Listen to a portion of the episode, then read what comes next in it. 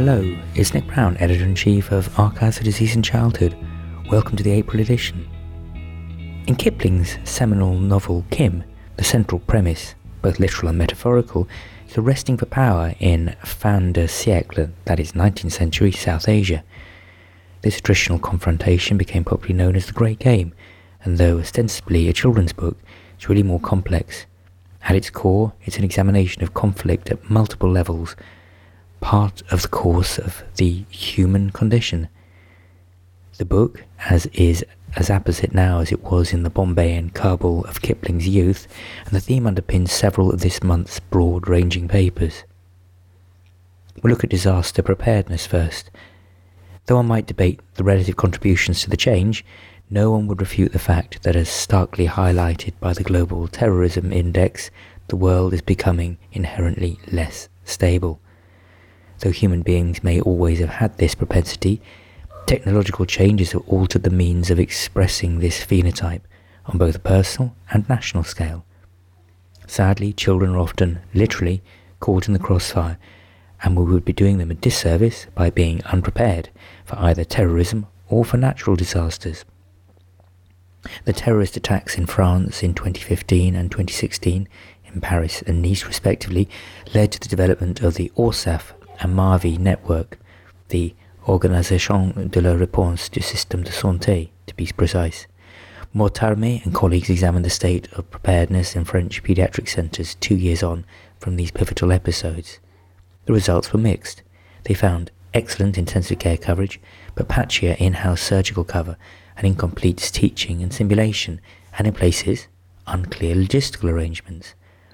How would other centres perform? If unprepared, then why? In the editorial by Bank and Plotchnik, these findings are extrapolated and methods of teaching discussed on a local and international scale.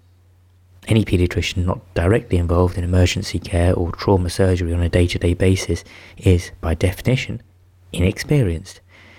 This inexperience is allowable, but being unprepared is not. Let's turn to behavioural conflict. Improving communication might be a well-worn mantra, but is still surprisingly badly practiced. So much conflict between families and even colleagues is attributable to breakdown in this area, and once entrenched, can be near impossible to eradicate.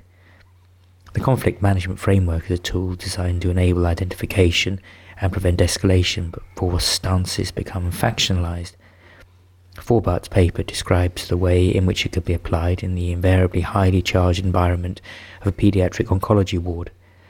After induction and implementation, incidence of events dropped markedly by 64%, with qualitative improvement in staff morale. Common source of vexation, family micromanaging, the author identified, is important. Easy to fall into this pattern, hard to break.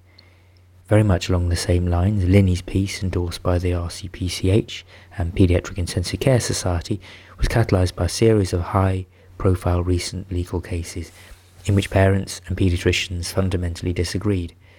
It discusses means of reaching a consensus in decision making in life limiting illness in children, and again, communication is at the epicenter.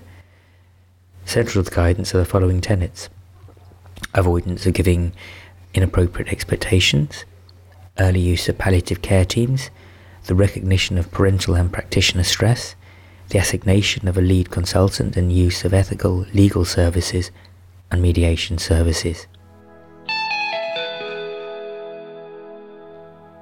Clinical scientists perhaps garner most credit for research advances, but as Roberts and Liabo's overview of the determinants of effective studies describes, the unsung advocates including social scientists, anthropologists, engineers, educationalists, town planners, and economists, have done arguably as much.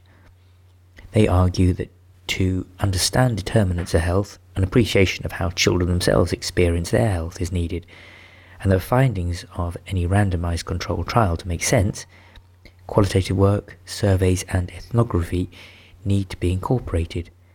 We all know that many well-run studies flounder when the ink has dried on the main paper, that no matter how well cited, will never achieve its potential, unless this essential homework has been done in advance. The paper paves the way for the first of four instalments of a mini-series on research in children by Bob Phillips and colleagues, which examines premises for ethics around and practicalities in the area. Many of us are already involved in direct clinical or epidemiological studies, but even those that are will learn something new. This paper, Making Research Central to Good Paediatric Practice, is my choice for the month. I hope you enjoy the rest of the journal and be sure to check out all the other papers on our website, adc.bmj.com. Thanks for listening.